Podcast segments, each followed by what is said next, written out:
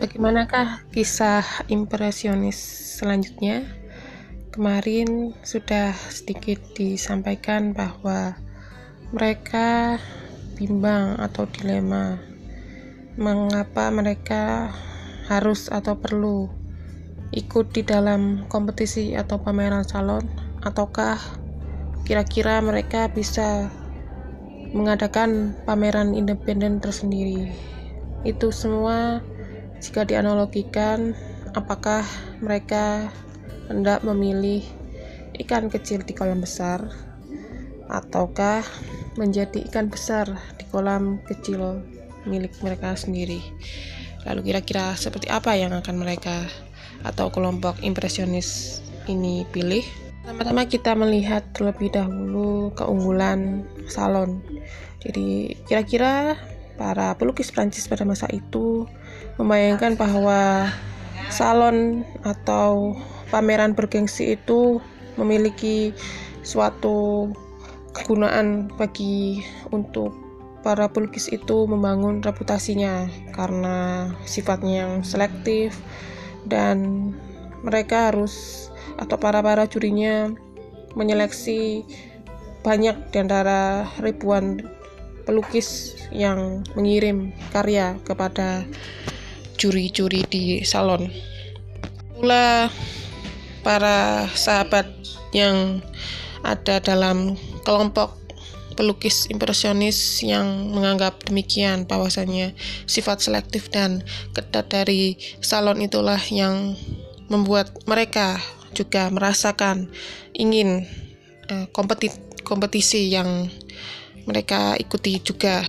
Di sisi lain, melangitkan lukisan atau menyeleksi ribuan lukisan dan kemudian hanya beberapa atau yang dianggap memenuhi syarat saja yang akan digantungkan di gedung pameran salon, itu juga memiliki bahwasannya ada kendala-kendala lain, seperti misalnya lukisan tersebut tidak mudah dijangkau atau dinikmati oleh para pengunjungnya karena lukisan-lukisan yang masuk dalam kompetisi salon akan digantung setinggi di atap-atap gedung yang bernama Palais. Kemudian jika kemarin masih ingat nama-nama para sahabat pelukis impresionis, ada dua nama, Pissarro dan Monet. Mereka mengusulkan bahwasanya kelompok impresionis atau yang kerap berkumpul di kafe Guerbois itu untuk membentuk atau mendirikan sebuah perkumpulan bernama Société Anonyme, Coopérative, des Artistes, Peintres, Sculpteurs, Graveurs, atau artinya perkumpulan serikat kerjasama anonim seniman lukis ukir pahat. Jadi mereka akan mengelola suatu pameran independen, pameran mandiri, yang mana mereka memperbolehkan semua pelukis untuk ikut, kemudian tidak ada kompetisi, semua seniman akan diperlakukan setara karena tak ada juri, tak ada medali, tak ada kompetisi layaknya yang ada di salon.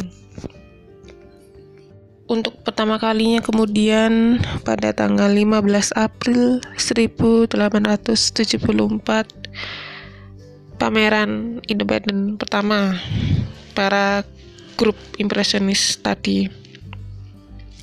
Ada sejumlah 165 karya seni yang dipamerkan, termasuk karya-karya para sahabat impresionisme seperti Cézanne mengumpulkan 3 karya, Degas mengumpulkan 10 karya, kemudian 9 karya Monet, 5 karya Pissarro, 6 karya Renoir, dan 5 karya Alfred Sisley. Jumlah itu terbilang sedikit dibandingkan jumlah karya yang digantung di dinding salon. Mereka mengadakan pameran, menggantungkan karya mereka di tempat yang bisa dijangkau atau bisa dinikmati oleh para penonton atau pengunjung.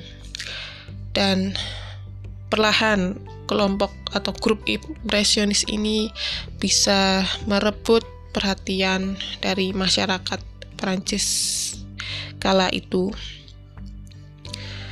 Dalam pameran tersebut yang diadakan oleh grup impresionisme, pameran independen ini merupakan suatu kerja kolektif. Yang demikian ini, mereka telah menciptakan apa yang disebut sebagai kolam kecil, yang mana di dalam grup atau kelompok ini ada dukungan, kemudian ada pertemanan, sehingga inovasi dan individualitas tidak dicela. Semua orang mendapat tempat dan mereka hanya atau memikirkan tantangan bahwasanya mereka bisa maju tanpa mengkhawatirkan opini. Mereka juga bisa membebaskan jiwa kreativitas mereka dan masyarakat luar pun mulai memperhatikan mereka. Nah, kira-kira apa hikmah dari cerita grup impresionisme yang sudah disampaikan secara 2 episode kemarin? Jadi, kalau kita misalnya diminta untuk memilih, barangkali sebagian besar dari kita akan memilih atau dengan pilihan, entah itu pilihan logika, lebih rasional, atau kita merasa bahwa segala sesuatu yang besar, yang lebih menarik, yang terbaik itu kita bisa berpikir bahwa itulah juga yang terbaik bagi kita. Namun, apakah demikian? Berkaca dari hikmah atau kisah yang dituturkan secara sekilas tadi oleh grup impresionisme di Prancis, bahwasanya ada tempat dan waktu ketika menjadi ikan besar di kolam kecil itu lebih baik daripada menjadi ikan kecil di kolam besar.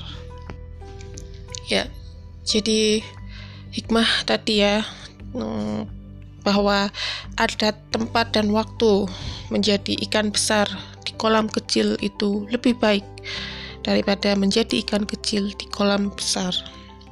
Sahabat-sahabat impresionisme telah membuktikannya dan melalui pilihan yang sulit bagi mereka. Mereka tahu salon itu juga merupakan tempat yang bergengsi atau sebuah pameran yang bisa atau kiranya membuat reputasi atau mereka dikenal, meski harus melewati suatu jalan atau suatu kompetisi yang tidak mudah pula. Namun demikian, mereka juga rupanya berpikir atau membuat keputusan yang bagi mereka adalah keputusan yang benar, karena sekarang mereka juga kita kenal sebagai pelukis-pelukis yang besar, yang juga terkenal, yang karyanya masih atau sudah di gantungkan di museum-museum besar dunia. Nah, seperti yang dialami para grup impresionis, memilih pilihan apakah kita harus mengikuti atau melihat segala sesuatunya oleh karena sifat besarnya, sifat terbaiknya, atau di sisi lain kita juga didudukkan pada pilihan lain yang kita menganggap yang kecil, yang lebih sederhana, itu kita mengira itu juga tidak lebih baik. Itu jadi bukan berarti seperti itu. Jadi kita bisa mengambil hikmah bahwasanya sesuatu bisa menjadi lebih bermakna ketika kita bisa dengan bijak memandangnya dan mengambil pilihan secara bijak pula. Nah, itulah tadi sepenggal kisah tentang bagaimana grup impresionisme memilih antara menjadi ikan besar di kolam kecil atau ikan kecil di kolam besar. Kalian bisa membacanya jika ingin mengetahui bagaimana kita melihat sesuatu yang besar, melihat sesuatu yang kecil, melihat sesuatu yang tidak terkenal atau terkenal, dan kemudian kita bisa menghasilkan sudut pandang lain. Wah, ternyata segala sesuatu yang lebih besar, lebih tenar misalnya, itu belum tentu selalu lebih baik bagi kita. Dan kita bisa melihat sesuatu yang sederhana, kecil, itu juga tidak selalu buruk, tetapi ada waktu. Dan bagaimana ketika kita bisa memanfaatkan atau memaksimalkan segala sesuatu yang kita miliki, atau apa hal terbaik apa yang bisa kita lakukan yang saat ini juga begitu. Kalian bisa membaca di karyanya Malcolm Gladwell ini ya, itu judulnya David and Goliath. Jadi kira-kira ketika si lemah menang melawan raksasa ya, cukup menarik untuk dihabiskan di masa-masa corona ini. Jadi sampai jumpa di kisah yang lainnya. Terima kasih.